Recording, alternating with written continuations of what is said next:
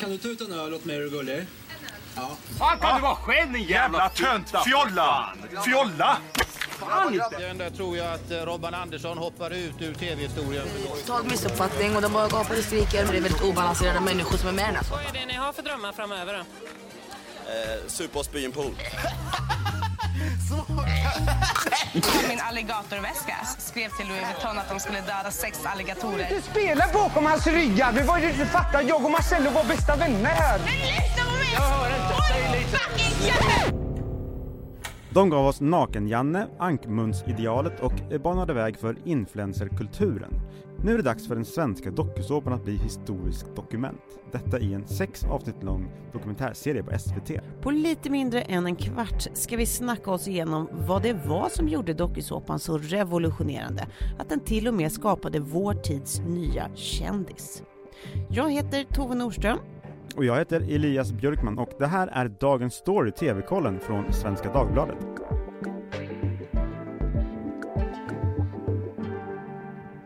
Dokusåpan. Vad, vad tänker du? Vad har du för... Vad kommer upp? Vad får du för minnesbilder? Tove? Mm. Oh, there are so many of them nu, jag borde, nu jag borde vara en eh, sån här intellektuell posör som bara, vad roligt att du frågar, jag, jag, jag, känner ju till det som fenomen, men jag har ju aldrig riktigt tagit Du del har aldrig av det sett här. en sekund? Men, eh, oh det har jag! Ah. Som jag har tagit del Mm. av, den här genren av TV. Mm. Ehm, jag minns ju såklart eh, de här Martin Melins penimassage på Tenga Mm. och Dem Classics. För, för er som tittade tidig Robinson. Eh, men sen har jag en grej som jag av eventuellt helt outgrundlig anledning också minns. Eh, och det är det här. Peter! Ja? För fan, du pissar ju på mattan, fattar du väl?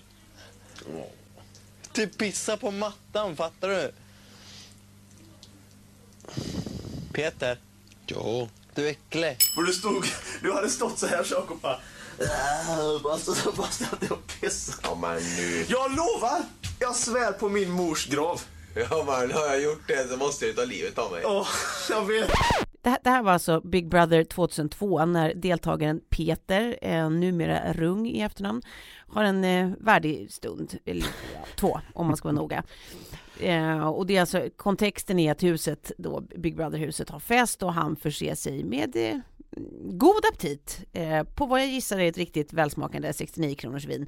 Och sen går det, som man brukar säga, som det går. Mm. Eh, både golv och resväska, eh, obs inte hans egen, bevattnas alltså medelst eh, guldregn. Aj, aj, aj. Det här, det här kallar vi innehåll. Eh, uppenbarligen eftersom jag pratar om det nu Mm. eh, en goda 20 år senare. Mm. Och varför har just det här satt sig då kan man undra? Jo, men för mig var det ju som att det var det var som att det var då det gick upp för mig på riktigt liksom hur exponentiellt mycket värre misstag blir med antalet vittnen som tittar, Mm. som finns. Mm. Alltså så här, att killar har tömt blåsan på opassande ställe, det har ju liksom störigt nog alltid funnits. Men nu blir det liksom sådana såna misstag som också potentiellt i sig blev ett prefix framåt i livet. Att så här, för hela Sverige så, så var det här liksom någon man kunde säga Pisse-Peter! ja, det var väl han som, som pissade i resväsk. Alltså så här, Mm. Det hänger ju med på ett helt annat sätt och på, med en helt annan bredd. Mm. Eh, och, och just den här Peter, han jobbar ju idag med med eh, inspirationsföreläsningar om civilkurage och jämställdhet och sådana här världsförbättrande ämnen.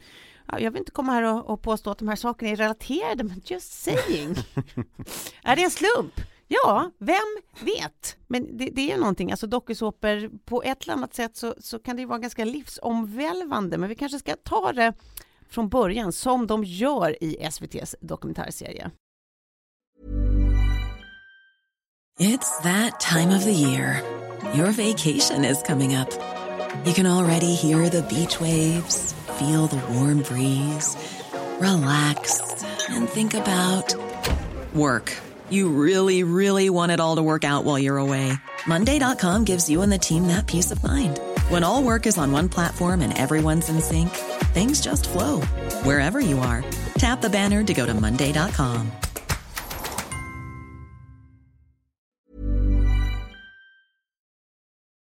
En naturlig startpunkt är ju Robinson 1997. Ja. Södra laget får vandra upp till örådsplatsen som ligger mitt emellan de två lägren. Här berättar man om vad som händer på ön, vad man tänker och tycker och kanske lite om planerna för framtiden. Produktionsbolaget Strix Anna Bråkenhielm var den som köpte formatet Expedition Robinson. 8000 pund tror jag de nämner. Mm, Det tyckte de var för dyrt, just det. vissa av cheferna. Mm. Men eh, Anna Bråkenhielm tyckte Mm. inte det, eller hon slog till. Hon, slog Hon till. såg, eh, hon såg potentialen. Vilken succé det blev. Eh, nu är ju inte konceptet svenskt då. Det är ju britten Charlie Parsons som har skapat det. Mm, Men ingen hade ju vågat göra det innan. precis. Eller ingen hade hoppat på det. Eh, eh, Strix köpte det, rätt, rättigheterna och de fick SVT med på tåget och då så kände sig de hemma. Och hösten 1997 hade programmet så premiär Mm. till den svenska offentlighetens förfasning. Var det någon som sa fascist-TV? Ja, det var det Mm. många som sa. Men det var ju inte bara tv-mediet eh, som eventuellt revolutionerades, vill jag också säga. Det var ju som att kändisskap på något sätt eh, demokratiserades i, i den mån man kan slänga sig med den termen här. Mm. I och med att dokusåpan eh, fick sin frammarsch här. Alltså good or bad, men, men den första genvägen till kändisskap blottlades, så kan man väl Mm. ändå säga. Mm. Ja.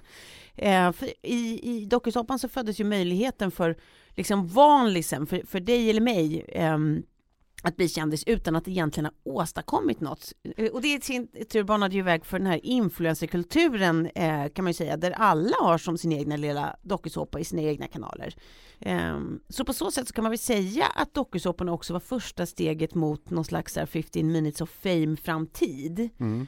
Eh, I många fall i form av liksom bara tomtebloss som sprakar kort och sen brann ut. Men för vissa blev det ju faktiskt ett startskott för att eh, bygga andra karriärer. Mm. Och i vissa fall till och med rätt otroliga karriärer, Lex Bianca Ingrosso. Just det. Men det är, det, det är intressant när man börjar titta på det här att det finns ju jättemånga exempel på svenska kändisar som, som faktiskt började sitt kändisskap i en dokusåpa. Mm. Eh, och då utöver sådana här household names som, som man kanske tänker på liksom top of mind, typ Martin Melin och Carolina Gynning. Just det.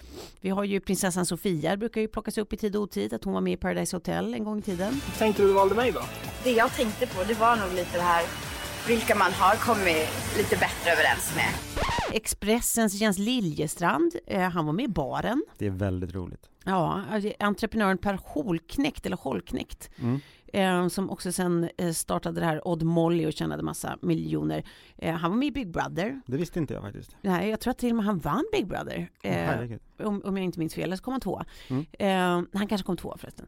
Och sen så den här ehm, eh, dokumentärfilmaren som blev väldigt omtalad för en viss dokumentär, som också är tv-arbetare at large, Paul Hollander. Mm. Eh, han var med i Robinson och så vidare och så vidare. Så det finns ju faktiskt eh, jättemånga eh, sådana här exempel med folk som, som startar sin bana i en dokusåpa. Just det. Nej men det där också, de, de i, som blev kända för det här och sen inte blev så mer uppmärksammade finns ju ändå kvar hos många. Mm. Jag kan fortfarande prata om han Robinson Kent tror jag han hette. Just det, Väl- med yxan. Ja just det. Rör inte min yxa! En väldigt irriterande eh, och pers- person. Jag- Kent Larsen tror jag han hette. Och då var det allt, då var det liksom en irriterande kompis i mitt kompisgäng som skulle ha, ha honom som favorit. Ja. Eh, för vi såg det faktiskt, eh, vi var ju helt hooked och såg Ja. finalen liksom tillsammans. Eh, och, och det gjorde han ju bara för att irritera mig. Eh, för att ha, vem, vem, hade, vem hade den där som favorit? Nåväl, jag menar bara att om jag nämner det så kommer ju folk komma ihåg det förmodligen, om Just de är i, i min ålder då. Och vad skönt det måste bli för den som vinner dagens pristävling. Och dagens uppdrag? Att bygga sandslott. Då hade vi Robinson, succén. Ja. Och då ville alla andra vara med.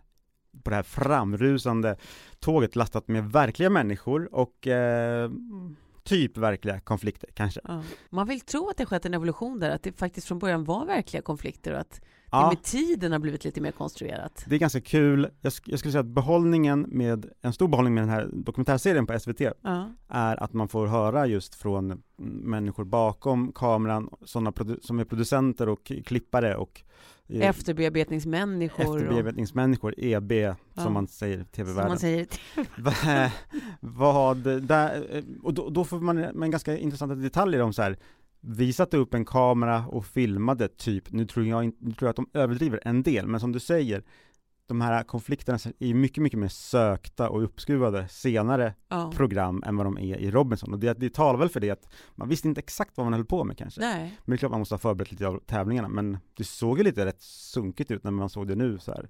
Ja, precis. De liksom sprang på någon strand, det var inte så mycket, det var inte så uppstyrt. Nej. Men Jo, men då, då vill ju alla andra hoppa på det här tåget, som sagt, för att Mm. också eh, är det ju generellt sett billigt att producera reality också. Det här exemplifieras då i den svenska dokusåpan. Mm. Vi får se den här, all- man nämnde alla de här programmen som kom, men jag vill gärna lyfta fram rollsättarna som liksom en stor del till Precis. succén. Det är de som letar upp de här människorna. Ja, kastarna. Ja. Spindeln i eh, detta tv-nät nu. de måste ju vaska bland de här äh, människorna eh, som skickar in sina CVn och, Mm. och ska väljas ut Mm. och snabbt ut, ut kristalliserades vissa roller, bråkstaken, flummaren, gamlingen, förlåt men det är ju Mm. så, man hade ju ofta den Kvoter att fylla liksom. Ja, vinnarskallen och veganen. Och sistnämnda är lite roligt, för det tror inte jag är med här, men det har ju hänt att, att man har spelat på de här stereotyperna. Ja. Och det skedde i Farmen 2001. Jo men om, om du lyssnar här ska vi se om du känner igen rösten. Vi har döpt grisarna förresten, vi grisansvariga. Eftersom de tydligen är androgyna så gav, de, gav vi dem namn efter androgyna popsångare. Så den största är döpt efter David Bowies Ziggy Stardust-figur. Den heter Ziggy. Den andra, vad sjutton var det? Just det, det var Grace Jones. Bara Grace. Och så är den med lilla svarta fläcken är Brett, efter Brett Anderson, sångare i Suede. Det, det är alltså den, en av Sveriges mest kända fotbollsskribenter, Erik Niva, som Ja. Låtsades vara vegan och straight edgare. En straight edgare det är alltså en sån som inte dricker och eh, är renlevnadsmänniska. Han körde Mm. en vallraffning i Farmen. Ja det kan man säga. Eh, han, och han insåg det här på att spela, trycka på just det här på stereotyperna och Mm. när han var hos rollsättaren. Så han sa ju att han, han kommer vägra acceptera slakt. Ja. Jag vet inte om, ni min, om du minns Farmen men Jo då, det, är ju, det går fortfarande. Ja. Där ska det ju slaktas och hållas på. Det är ju en stor del av det, har jag för mig. Och han, han, han sa också till rollsättaren att han, han mycket väl kunde överväga att frita djur. Men, men, men Ja. det här tycker jag ändå visar på det, det här, det ganska snabbt satte sig vissa cementerade roller. Kvällstidningarna gick igång på det här extremt mycket. Ja men verkligen, för det känns ju som att fr- från början var ju det liksom bara någonting som gav kvällstidningarna eh, liksom eh, stoff i bästa fall så att de, de var liksom där och lurka men man får också lära sig i den här serien att Ja men eh, kvällstidningarna hade ju lärt sig redan med Robinson-Robban Mm. att vi har direktkontakt med den som är Ja. villig så får vi insides liksom och rubriker. Jag kommer ihåg att det länge var en genre att man skrev om de här kontrakten som de skrev på. För att de visste Mm. ju, de gick ju och visste vem som vann ett helt halvår eller något Mm. när programmet sändes. Jag kommer ihåg att det var en egen liksom tidningsgenre där det skrevs eh, vad de skulle få böta om de bröt och sånt där. Mm. Alltså deltagarna då som skrev på de här kontrakten. Oavsett om, om, om, om det är vinnare eller inte. Eh, för att om man inte vinner, eller om man vinner också, då kan man åka ut på de här lite smutsiga barturnéerna där kvällstidningarna kunde få ännu mer stoff. Mm. Eh, och sen kunde produktionsbolagen göra best of-serier med de här lite kanske eh, avdankade, får man säga så, eh, Just det. Dokusåpa Profilerna. profilerna. Jag tror inte Brinkenstierna liksom ringde upp eh, Kent och bad honom Nej. åka på barturné med sin yxa. Nej. Det, utan det känns ju som att det kom ju ungdomar som var liksom villiga Mm. att gå bananas och kändes lite filterlösa liksom Mm. och som gärna blev fulla och, och kastade av sig kläder och skapade rubriker. Mm. Det, var, det var kanske där någonstans som barturnékulturen också vaknade. Precis. Han levde ju på smulorna från den rike mannens bord, så att säga. Eh, Han eh, fångade ju upp tidigare dokusåpadeltagare. De blev ju jätteglada när han kunde ordna såna här turnéer ute på konstiga pubbar och så här ute i landet. Dokusåpan, reality-tvn, revolutionerade den tv-mediet. Mm. Det sägs ju det i en beskrivning av den här SVT-dokumentären. Jag säger väl ja, jo, på vissa sätt gjorde den det verkligen. Den har ju banat väg för det här enorma utbudet av rörlig bild som vi Mm. liksom numera utsätts för dagligen eh, på olika plattformar i olika vari- varianter och kan göra liksom, ja, människor, vem som helst till kändis som vi har pratat om. Mm, Eh, mm. Kanske då om man, speciellt om man gör något dumt eller äckligt eller något. han som, en av de som står bakom den här dokumentären, han, han har sagt att när eh, dokusåpan är som bäst, så är det en Mm. konstform som söker sin Shakespeare. Jag vet inte exakt vad han menar, men söker sin Shakespeare. Men en, en konstform, vad säger du?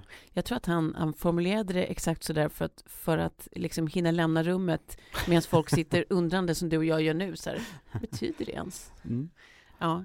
Eh, ja, men jo, nej, men jag tycker nog att det, det, det onekligen är så att det har revolutionerat tv-mediet. Det, det, det tycker jag inte att det är något snack om. Ehm, och det var ju på något sätt kanske Sveriges legacy till tv-mediet eh, runt om i världen om man räknar ut eh, sånt som Fäbodjäntan. Eh, fanns ju ett arv där också. Mm. Sen kan man ju ställa sig frågan om det eh, finns en framtid för den svenska dokusåpan också, eller om vi är omsprungna nu av, av andra. Was that it? Mm. Från Sverige, så Mm. att säga. Eh, och jag tror, jag, jag tror lite som Aftonbladets Carolina Fjällborg skrev i en, en krönika häromdagen, att doku, dokusåpan i sig är nog inte i närheten av sin domedag. Det här är någonting tv-publiken har vant sig vid och efterfrågar för det fortsätter produceras som aldrig förr. Mm. Eh, jag tänker att den är ju, alltså det är lite som en kackerlacka som på något sätt bara överlever. Fast den är nere för räkning gång på gång på gång på gång så, så hittar den nytt sätt att överleva och att reinvent itself. Mm. Men specifikt den här svenska dokusåpan, den har ju inte längre riktigt något claim på, på, på att ha någon ledartröja eller på att fortsatt vara en pionjär, eller den pionjär den en gång var. Liksom. Jag tänker väl att det i, inte kanske just i så kallad gammel-tv eller tablå-tv som det här kommer fortsätta. Det för att publiken nu följer väl sina favoriter på TikTok och YouTube, eh, Mm. kanske. Och Mm. eh, det, det är väl inte en, det är väl en docksåpa på många sätt det också. Alltså, det går Mm. väl ihop med formatet på ett sätt. Jag förstår inte hur, folk ska hinna se allt, ärligt talat. och det kommer ändå från någon som jobbar med tv. Så länge det går att bli känd eh, relativt enkelt så kommer det väl finnas kvar. Ja, kanske är det så det är. Den som lever får se. Ja, det som kunde ha blivit en dokusåpa som jag kunde varit med i, det är eh, att man ville göra på redaktionen där jag jobbade för länge sedan, eh, Ja. som på en tidning som heter Se och Hör, jag vet inte om du vet vad det är? Det vet jag mycket väl vad det är. Eller Eh. borde jag förneka nu? Då ville man göra en, eh, ja, man hade förslag på att filma där och så arbetsplats, liksom, reality på något sätt tror jag. Just det. Det hade varit fenomenalt, alltså det hade varit fruktansvärt att vara med, jag hade inte velat det, men chefen tackade tyvärr nej. Och vill man höra Sant. mer om den här tiden på Se Hör, då kan Ja. man lyssna på faktiskt när Ola Söderholm pratar om det i sin podd och Alex Schulman pratar om det, så det hade varit kul. Ja. Men tyvärr, Tyvärr. Tyvärr, då vet vi vad, vi vad vi aldrig kommer få njuta av. Men en sak vi kommer få njuta av. För att vi är nämligen framme nu vid det här eh, omåttligt populära segmentet i vår podd eh, som heter Binge eller blä. äntligen! Ja, äntligen. Och då är min fråga till dig Elias, vad har du kollat på? Ja men eh, den här veckans långnäsa får den nya live action versionen av Pinocchio. Eh, I see what you did there, din ordkonstnär. Ja. med Tom Hanks på Disney Plus. Skippa den med gott samvete. Alltså jag, jag orkar egentligen inte gå in på mer än så för att det är Nej. Pinocchio-historien vet vi. Tom Hanks spelar, jag orkar inte, jag, mm, Ja. mannen, gubben, träsnidaren Just det. som är ledsen. Men strunt i det, vad ska man se istället? Eh, kul att du frågar, eh, för att jag tänker att eh, man kan se den här dramakomediserien Never Have I Ever som ligger ute med sin tredje säsong nu på Netflix. Mm. Eh, det är en ungdomsserie om indisk-amerikanska tonåringen Devi. Hela serien är skapad av den smått briljanta Mindy Kaling eh, och det tror jag att du håller med mig om. Ja, det håller jag med om. Mm.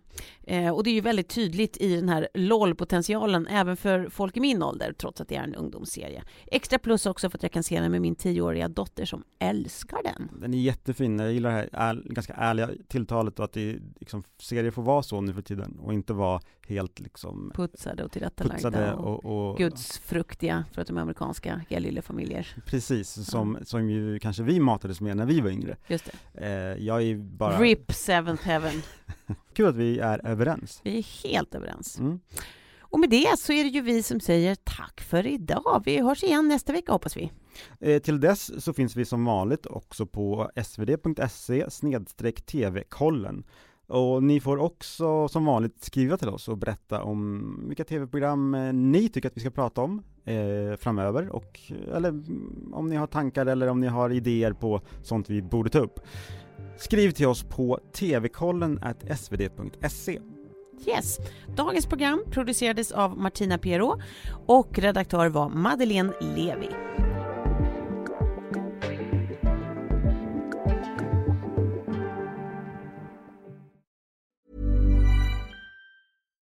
Millions of people have lost weight with personalized plans from Noom, like Evan, who can't stand salads and still lost 50 pounds.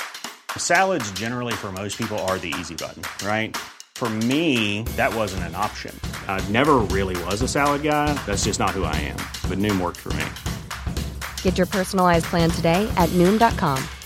Real Noom user compensated to provide their story. In four weeks, the typical Noom user can expect to lose one to two pounds per week. Individual results may vary.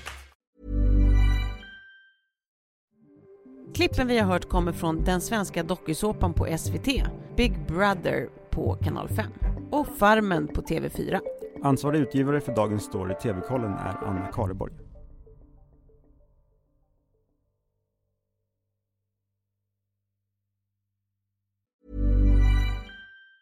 Hey, it's Danny Pellegrino from Everything Iconic.